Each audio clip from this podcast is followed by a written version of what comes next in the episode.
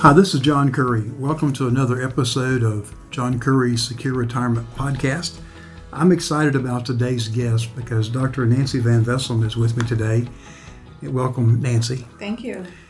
Every time we get together, we have, I call them dynamic conversations. We talk about healthcare, we talk about financial planning, retirement planning. I'm always amazed at how much you know when it comes to tax planning, retirement planning, financial planning. But first, let's talk about your career. You're a medical Okay. doctor. Tell our audience about your background. Why did you decide to become a physician and what you're doing today? Well, that goes way back. um, I've actually graduated from medical medical school in 1983. So if you do the math there, it's that was 35 years ago. Right. And um, as to why I became a physician, um, I think that um, it was a little unusual for women back then. I think in, when I went to medical school, there was only 10% women, and that's changed a lot. Now it's over 50% women. But I think a lot of it was that, like most people that go to medical school, I was very good in science. And at some point, I had to make a decision about am I going to be a, somebody that stands at a bench and does chemistry and that sort of thing, or am am I going to be out among people and using my skills to help people? And I decided to go that route. So, and then one thing led, led to another after that. And I became an internal medicine physician. And the internal medicine physician is a, an adult, a, a, physician for adults with complex medical problems typically. So, um, and that's that's sort of what happened. Um, moved here to Tallahassee 24 years ago, and I've been at Capital Health Plan since then. First as a practicing physician, but gradually I have uh, morphed into more administrative roles, and I'm now the chief medical officer. Very good. Mm-hmm. Very good. Tell us about your day to day work at Capital Health Plan. So you're you're not mm-hmm. you're not doing practice anymore. Is that correct? I'm not doing direct patient care now. Okay, so none at all now. So you see a lot of the issues that impact the public from the standpoint mm-hmm. of healthcare issues or lack thereof, and also the money side of it. Yes. So tell us a little bit about what you're seeing and what concerns you, or, or just whatever pops in your head regarding the future of healthcare in our country. Well, well, first of all, CHP is a nonprofit organization, and we serve the seven counties up here in the Panhandle. So we're a small health plan. We're a small nonprofit HMO, and the only uh, product that we have is a HMO product, which um, is platinum coverage. And so what it means is that the people in our area have more access to platinum coverage, which means insurance pays at uh, 90% or so of the medical costs. And I think one of the things that we're seeing is that um, there's now a bit more and more of a switch to high deductible products where people have like $2,000, $5,000 deductibles, that sort of thing. And that's actually one of the requests that we get a fair amount from employers. But, you know, that's not really what we do. We're a HMO. And we take it serious in terms of trying to manage the care for patients. And so I'm involved with the, the disease management programs, for instance. You know, how do we get diabetics the appropriate care across the um, community, no matter who their primary care doctor is, if they're seeing an endocrinologist, whatever. So we actually have um, worked on those types of things for uh, well, many, many years. And um, and that's uh, has paid off in terms of high quality and uh, those types of things. So I work on a day to day basis a lot with the disease management programs, the pharmacy benefit, um, the uh, physicians in the community, uh, so all of those things. And to take a minute for those who are listening and may not know what an HMO is, explain the different levels. You HMOs, PPOs, individual plans. Just educate the audience, please. Well, uh, HMO is Health Maintenance Organization, and th- that is, uh, and there's there used to be mo- a lot more of them than there are now. Um, but generally, the trade-off is that you have comprehensive coverage. So, lots most patients will have a copayment of, you know, let's say fifteen dollars or forty dollars or something like that. They're not paying a percentage of the actual bill. Um, so it's it's that type of cost sharing, which is relatively low. Um, but the, tr- the trade off is usually have a network of physicians, um, and uh, the idea is to try to manage the care. So, like for instance, we try to, uh, when people have high blood pressure, we try to work with the physicians to manage that high blood pressure because we know that high blood pressure leads to stroke, which isn't good for anybody. Nope. so um, it's that type of thing. So the managed care, um, and there's something called the triple aim, which is from the Institute for Healthcare Improvement, and something we pay attention to is to try to improve the service to our patients, um, to improve the quality of what the patients get, and to try to keep costs in an affordable range. How did HMOs come about? Oh, I think it was really an evolution from a long. I mean, there's HMOs that are, from the turn of the century, you know, the early 1900s. But I think the government got very interested in them uh, back in the 70s and made it possible for more to start up.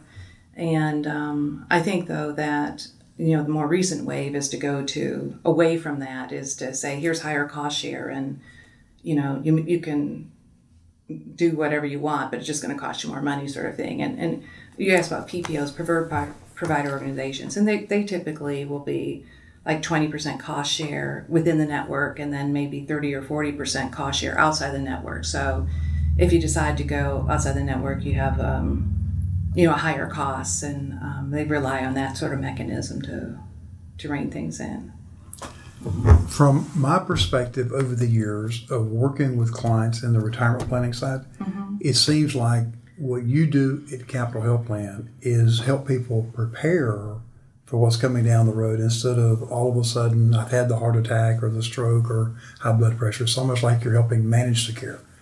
We try to because we don't think those those things are good for anybody, really. So, um, so for instance, you know, uh, statins are a drug that most diabetics should be on. So we actually try to see are they on it, are they taking it, that sort of thing. If somebody prescribed it, um, and what is the glucose control?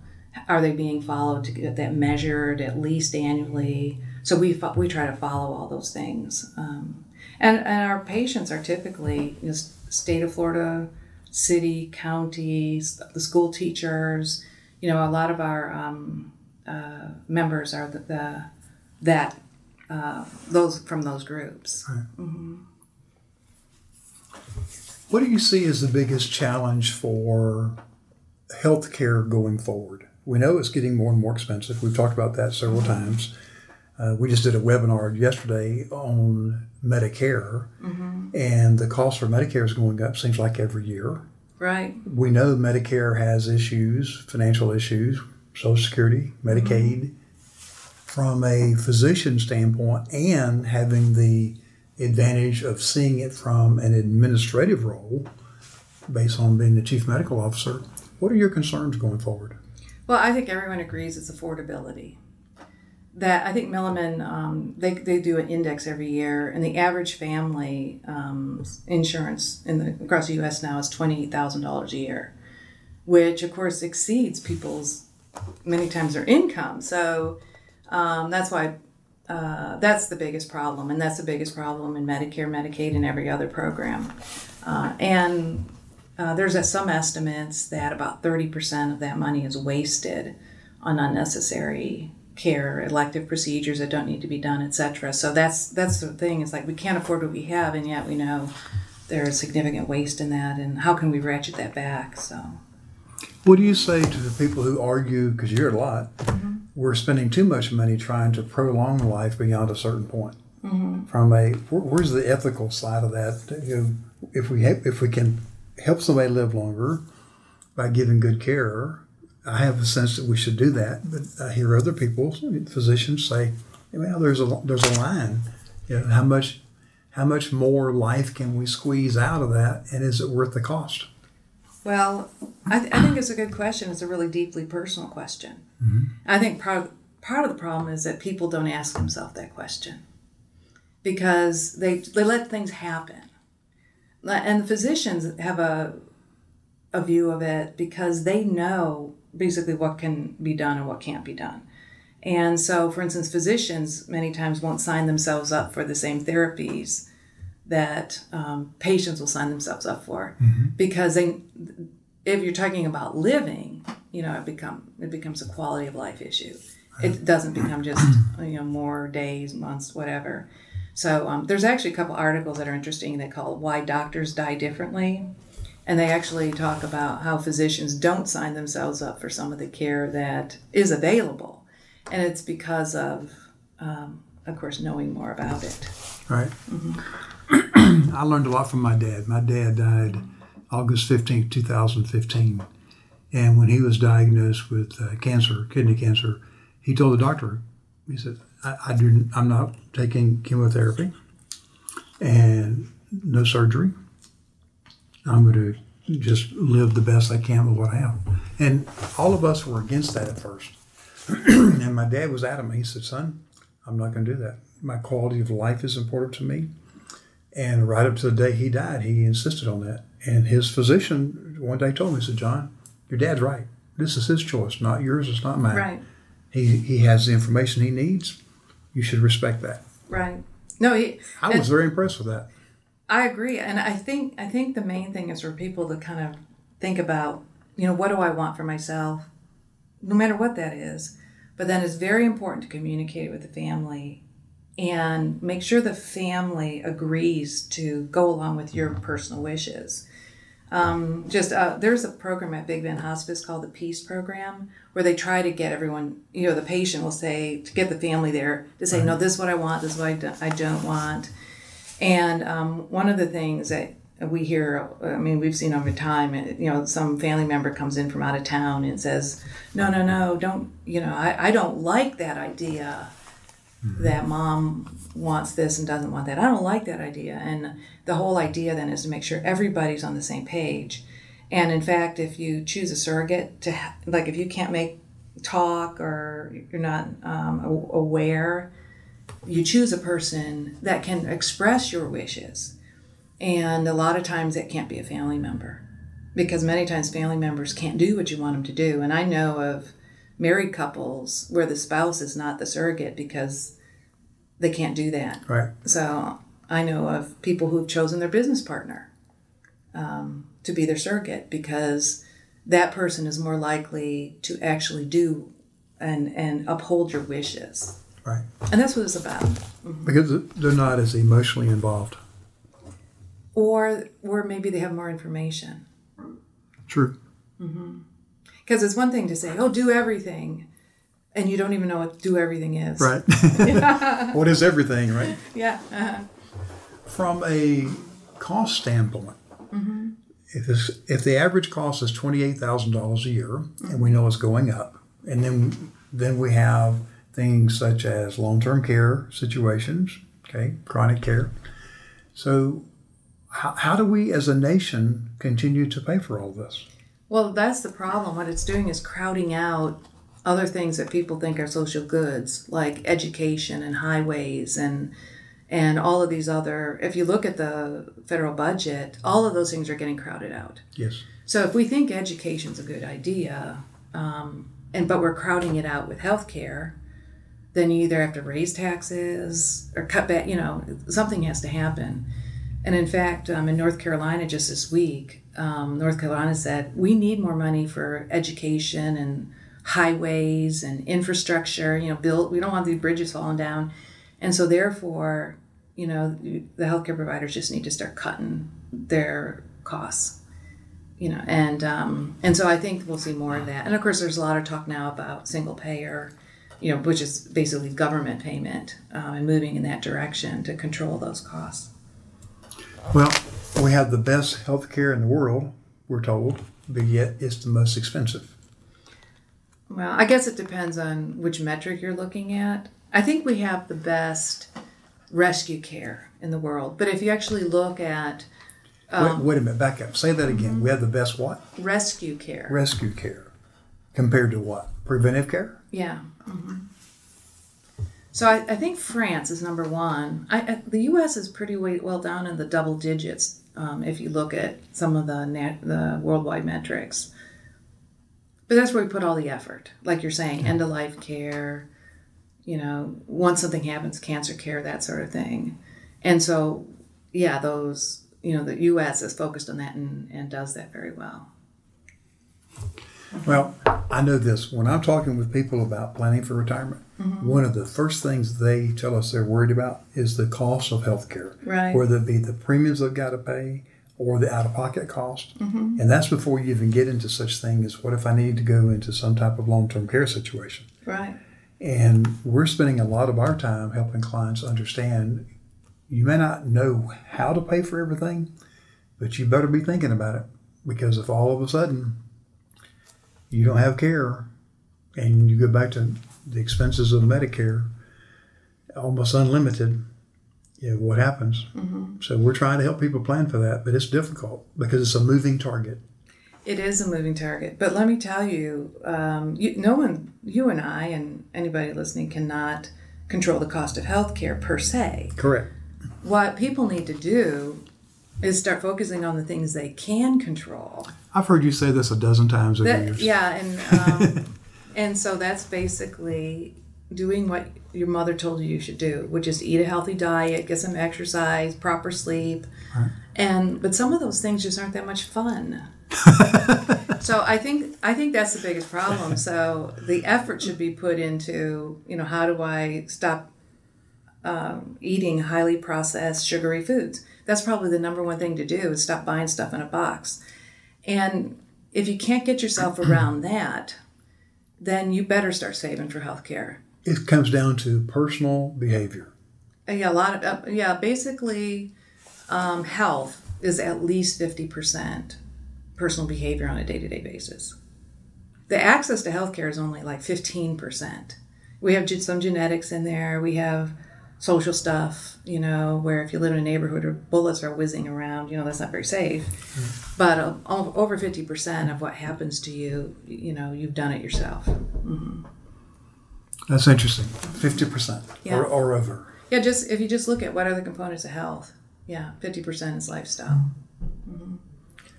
Over the years, I've accepted the fact that sometimes people refer to us as being money managers. We're more of behavior managers. Because if we can get people to monitor their behavior and pay attention to what they're doing, they make fewer mistakes. And that's a good segue to talk about some of the conversations we've had over the years.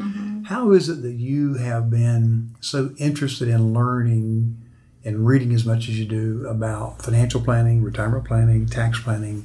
Talk about that for a minute.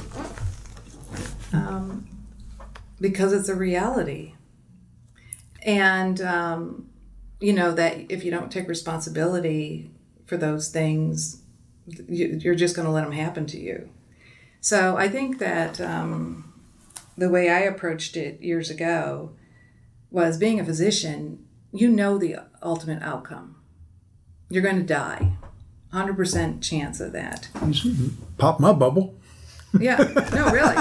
You're going to die. That's right. And Question is when, so right? if you right, the question's when. So if you accept that, think out to there and then work your way back. Right.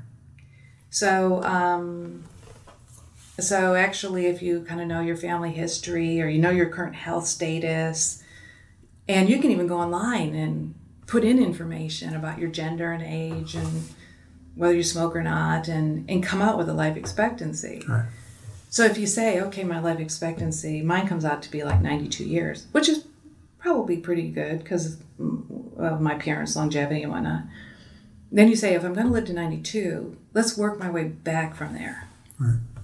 And if you start thinking about that, then you start, in, you know, all of a sudden you realize that retirement planning uh, isn't, um, you know, it isn't what if I need to do it. It's, you know, how do I cover this segment of my life? And and you had that um, uh, tape measure example, Right. you know, and so so if but if you start at the end and then try to work your way back, if you start at the end and say, okay, I lived in '92, I'm going to be old lady.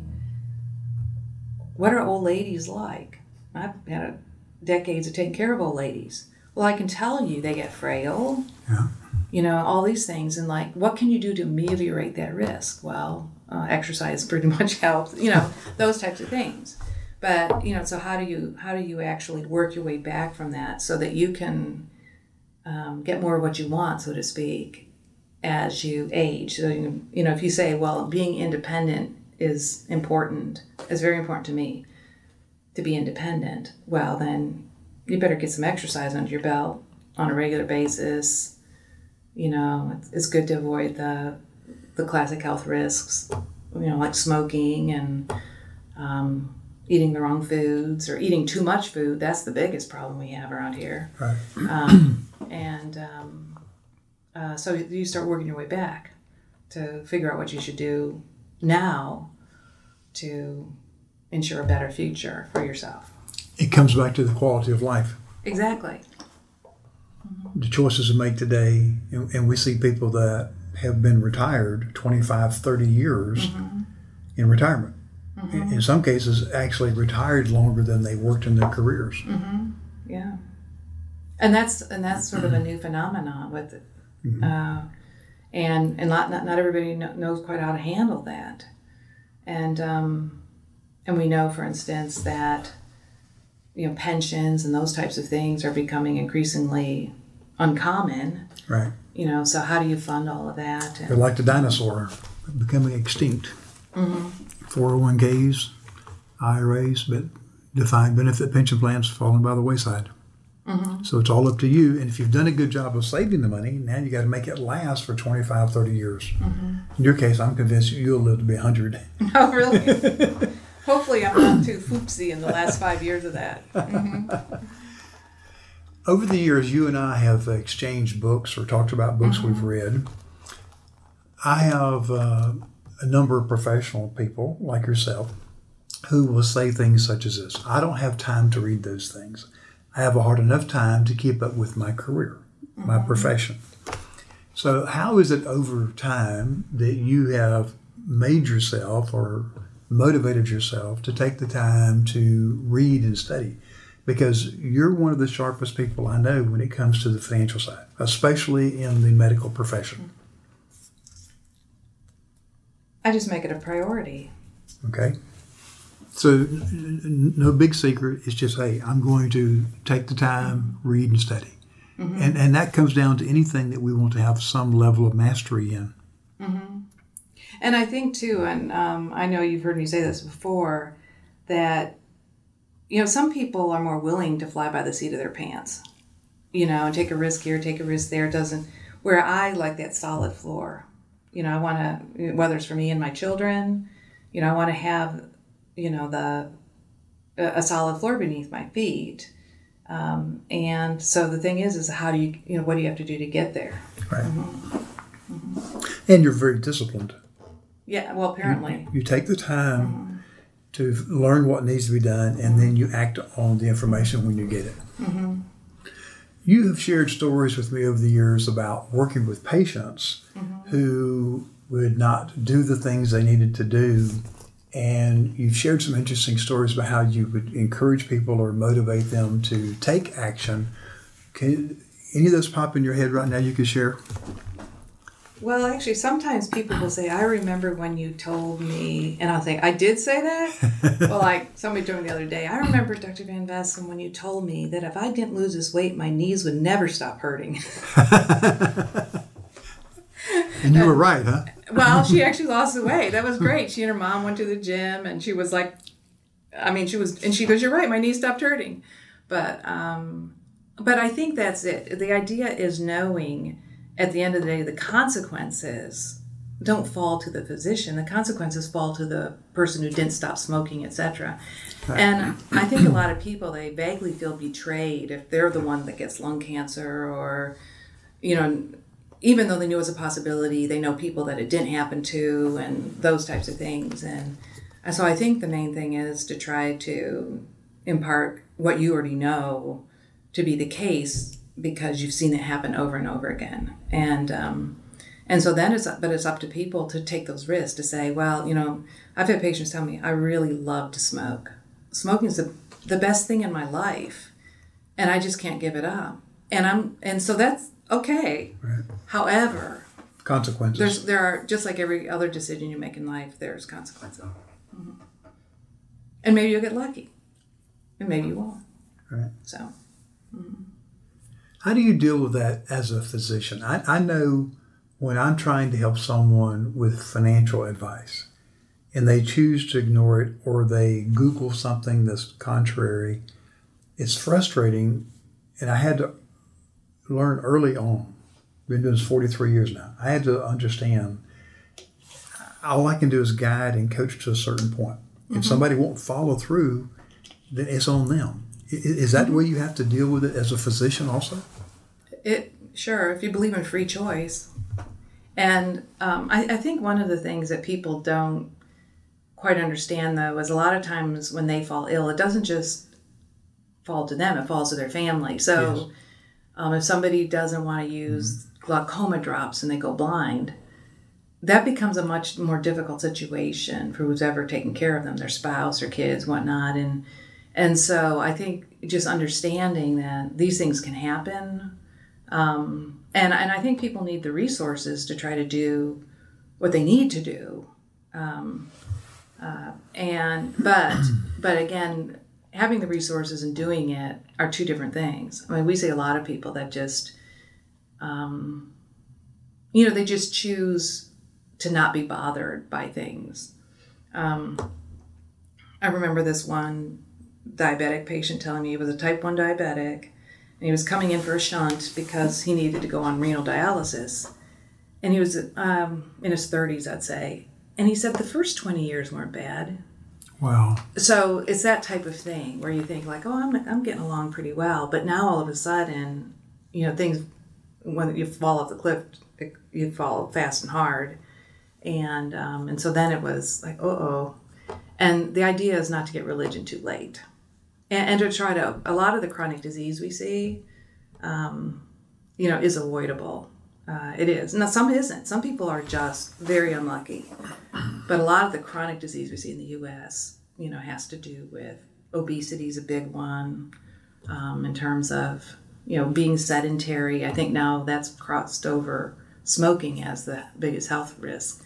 And um, so i think you know we have to say okay well if I'm going to protect myself and my family from these chronic health problems, you know, I, I need to start putting a little effort into it. What advice would you offer people listening to this who say, okay, I hear this physician who is telling me I've got to make better choices, I have to deal with the consequences. So if you were just going to give a blanket type advice to anyone mm-hmm. when it comes to exercise, eating, healthcare in general, what would it be? Well, I think the number one problem we have here in the U.S. is obesity, really, in terms of the contribution to various cancers like breast, colon. All I mean, it just really. We used to think fat just kind of sat there as a white lump, you know, inactive, mm-hmm. but it turns out it's very active and produces all these bad things that affect your health. And so, um, for that, I would suggest people buy this book called The Obesity Code. It's written by Jason Fung. He's a nephrologist, actually from Canada, and he, he sort of got disheartened by all the patients showing up for dialysis, many of whom are diabetic. And he wrote this whole book about, you know, why why people can't lose weight really. And it has to do with your, your native insulin levels and those types of things. And so the idea of changing the way you eat, you know, just eating healthier, eating less, that's a big part of it. Mm-hmm. Um, and um, to try to get down to, because those extra pounds are really harmful, particularly as you age. You know, it's, it's really a major contributor to arthritis of the knee that leads, needs to knee replacement because you have that pounds per square inch right. on your knee. So a lot of these things and that, your back that cause pain and disability which nobody wants to have pain and disability, are are related to all of that. But it's not easy and it's not fun. And so, but I think what it is is like everything else in life, you get used to things. If you get used to eating less or eating healthier or not eating the dessert, you get used to it. Mm-hmm. I keep that heart shaped pillow over there to remind me of my heart surgery. Mm-hmm. July 10th will be 10 years ago. And when I got serious about exercising and eating, eating the right foods and the right quantities, I went from 284 pounds. Now I bump around 230, mm-hmm. 232 sometimes. But now, if I don't go walk 30 to 40 minutes or go to the gym, mm-hmm. now it's like, oh, I don't feel good because I didn't do it. Right. Whereas in the past, I didn't want to go do it. I just sat on the couch, Mm-hmm. you know. So it's, it, it is a matter of making some of these things a habit Right. and just getting used to it and enjoying it. Right, and I think that's it. Because once you start doing it, then you realize you feel a whole lot better than you used to feel. So it's not even for the long term health effects you're doing it. You're doing it because you'll feel better today, Absolutely. Mm-hmm. But mentally and physically. what went through my head though when you were talking about the knees earlier, what I remember having the most improvement in, I mean, almost instantly mm-hmm. within 30 days, I could tell a difference not only in my knees but also in my ankles and my lower back mm-hmm. because I had back surgery in 2006, mm-hmm. and I was amazed that when I started dropping the pounds, that all the joints were just better. Right, Even the elbows, because I was doing martial arts. Mm-hmm. So I mean, I, everything was better because I was moving. Well, the thing is, your, your body was only meant to handle so much. right. You know, like your heart.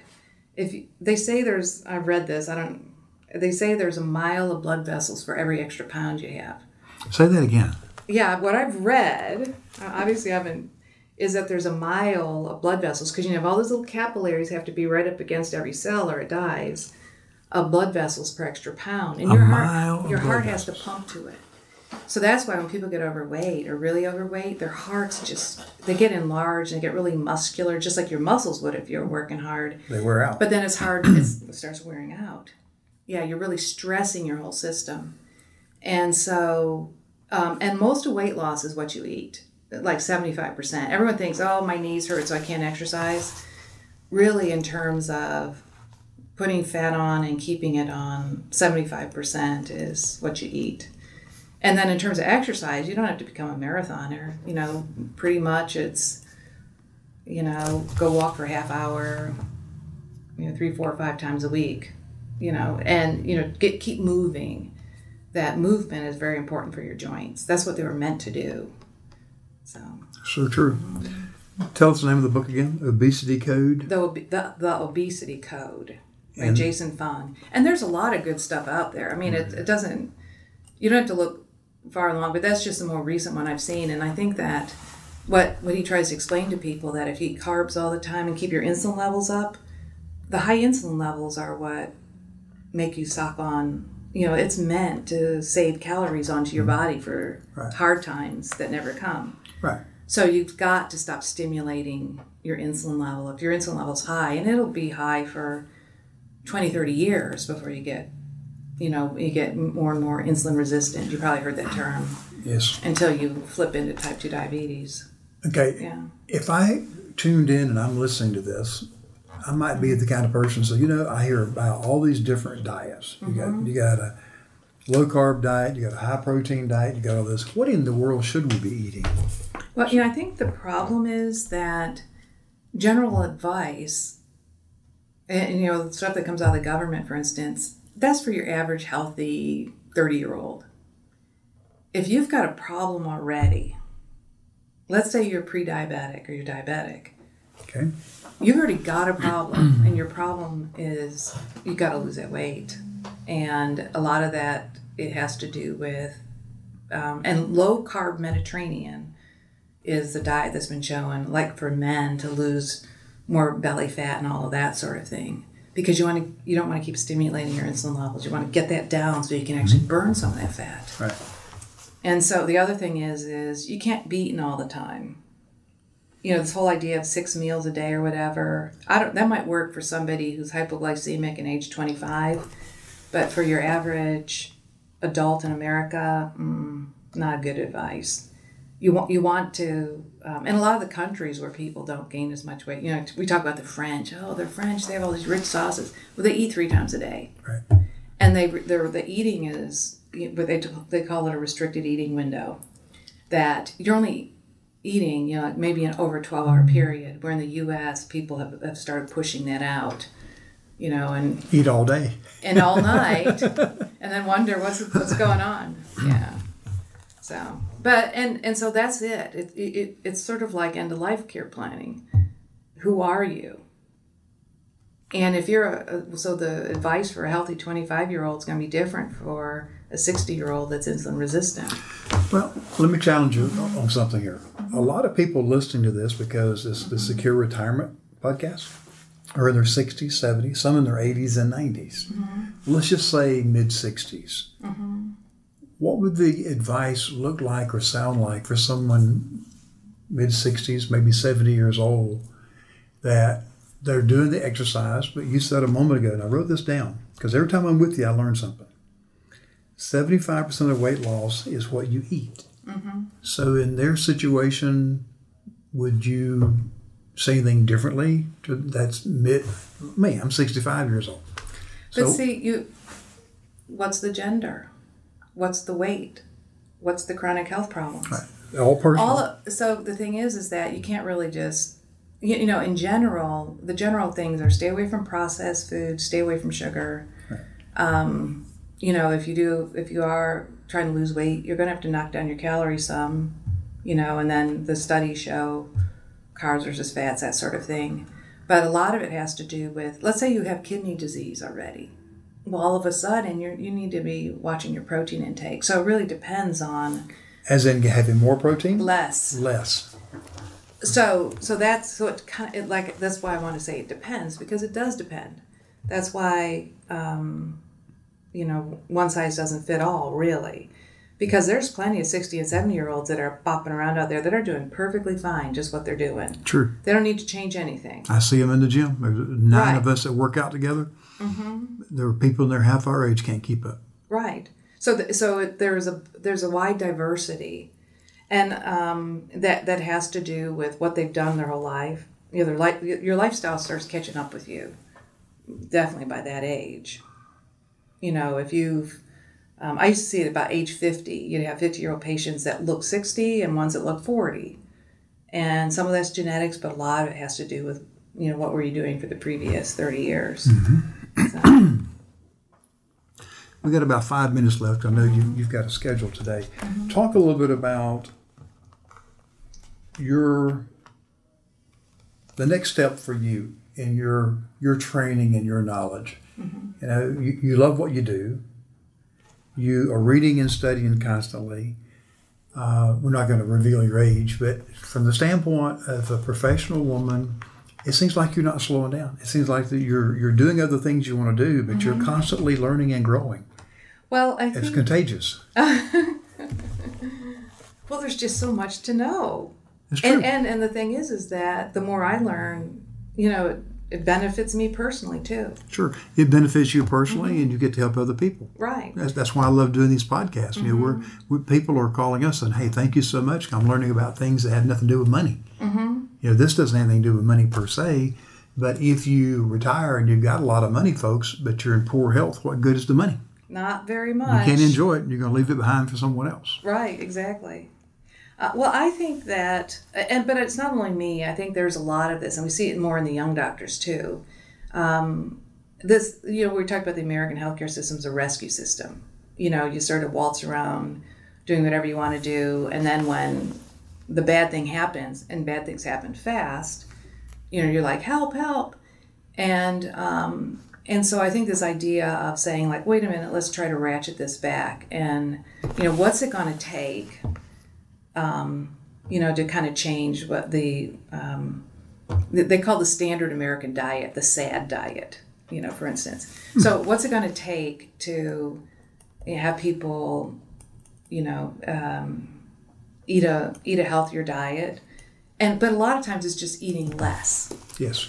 we get too much we get too many calories and uh, or to stop eating out as much where because that's a huge thing you know with because you don't have any idea many times how much what you're getting and of course restaurants need to make that food taste good so you keep coming back so that i think people should look over and say like if i if i really want to age and be healthy and you'll be able to pick up my grandkids you know when i'm 75 years old Right. then what do I need to do right now to get there? And and the thing is, is that um, it's been shown that even people in nursing homes in bed with physical therapy can get stronger. And so, you know, at some point in time in life, there's going to be a time where it's too late. But it's amazing how resilient the body is if you just do a modicum of the right things on a regular basis. I remember one time you were sitting here and you were talking about, I don't know if it was an experiment or if, it, if it's scientific research, what it was, on the, cutting back on the calories and the dramatic improvement it had in people who already were sick. Do you remember that study you, Well- you mentioned? Well, I don't know about people who are sick, but it's been shown to improve longevity. That might have been the issue. Yeah. That- mm-hmm. But I just remember you were talking about just changing the amount of food. Right. Not necessarily of what, but the amount of food Right. improved the longevity. Right. And then when you started working on the quality of the food, it made even mm-hmm. better improvement. And then if you read Dr. Fung's book, it's also about when you eat. You know, you can't you can't be eating at midnight and going to bed and stuff like that. I mean, basically our bodies are pretty primitive. They were you know, they're not a whole lot different than they were 100 years ago. And but some of what we have which are sh- which is sheer luxury in our current, you know, um, uh, way that we live, you know, that we have all of this great food, um, um, too rich, but you know, food that wasn't really available to everybody even 100 years ago. But um, what we have to do is to say, wait a minute, our bodies were designed for X, and we're giving them Y, and that's why we're going to have more problems. And um, so I, I think that, you know, he talks about this idea of, of not eating as much, of um, giving your body time to reset, all of those types of things. And, and I think there's a lot of good information in there. I'll be getting that book. I want to read that. Mm-hmm. Okay, closing thoughts. What would you like to end with, just sharing with our audience, just any thoughts that you have, whether it be from the world of healthcare, financial planning, retirement planning, money management, whatever you'd like to share? I think the thing is, is that a lot of these things, if you apply yourself, whether it's about your own personal health and what you should do, or about financial aspects, or how do I get what I want at the end of life, the, you can do that. But you, you do have to apply a little effort. But anybody who has access to the internet, you know, has a wealth of information at their fingertips. Um, but again, you have to sort of say, well, I really need to do this you know, not only for myself but for my family, and get these get my affairs in order, so to speak. And if you get them in order a lot, like when you're my age, then it's not a big old scramble, you know, when you're 20 years older than me. Uh, so I think that's it, is to to sort of take a measured approach like that, and in things like health and lifestyle choices, it pays you just like you were saying, your joints stopped hurting within 30 days. You only it only it doesn't only pay off 20 years down the road but it pays off right now. It does. But you know, when you start doing the research and the studying, there's such a misery of choice too. There's so many different opinions. well i really think that you know and i would say this because i was a primary care doctor for years and years that if you have you should have a primary care doctor and you should go ask them you know to say okay um and you know i'm a type 2 diabetic whatever you know they they should have an understanding of your health problems and so ask you know and some of the things are the same. Don't eat processed foods limit your sugars. That's true for everybody across the board. Right. but then to just say well really what should i be doing? And some doctors are going to say i think you should be on a plant-based diet. Go eat some plants. You may not like that advice but that's pretty good advice. So I, I think that's what I would do, and um, and that's basically basically your expert, so to speak. Um, and don't get all wound up into this supplement, that supplement, the other thing. That that's kind of an excuse for confusion, because at the end of the day, the basic building blocks are they're hard to do, but they're simple to understand. Stick with the basics. Mm-hmm. Very good. Great session. Nancy Van Vessem, thank you so much. You're welcome. Thank you. If you would like to know more about John Curry services, you can request a complimentary information package by visiting johnhcurry.com slash podcast. Again, that is johnhcurry.com slash podcast. Or you can call his office at 850-562-3000. Again, that is 850-562-3000. John H. Curry, Chartered Life Underwriter, Chartered Financial Consultant, Accredited Estate Planner, Masters in Science and Financial Services, Certified in Long Term Care registered representative and financial advisor of Park Avenue Securities LLC. Securities products and services and advisory services are offered through Park Avenue Securities, a registered broker dealer and investment advisor. Financial representative of the Guardian Life Insurance Company of America, New York, New York. Park Avenue Securities is an indirect, wholly owned subsidiary of Guardian. North Florida Financial Corporation is not an affiliate or subsidiary of Park Avenue Securities. Park Avenue Securities is a member of FINRA and SIPC. This material is intended for general public use. By providing this material, we are not undertaking to provide investment advice for any specific individual or situation or to otherwise act in a fiduciary capacity. Please contact one of our financial professionals for guidance and information specific to your individual situation. All investments contain risk and may lose value. Past performance is not a guarantee of future results. Guardian, its subsidiaries, agents, or employees do not provide legal, tax, or accounting advice. Please consult with your attorney, accountant, and or tax advisor for advice concerning your particular circumstances. Not affiliated with the Florida Retirement System. The Living Balance Sheet and the Living Balance Sheet logo are registered service marks of the Guardian Life Insurance Company of America, New York, New York. Copyright 2005 through 2018. This podcast is for informational purposes only. Guest speakers and their firms are not affiliated with or endorsed by Park Avenue Securities or Guardian, and opinions stated are thereof.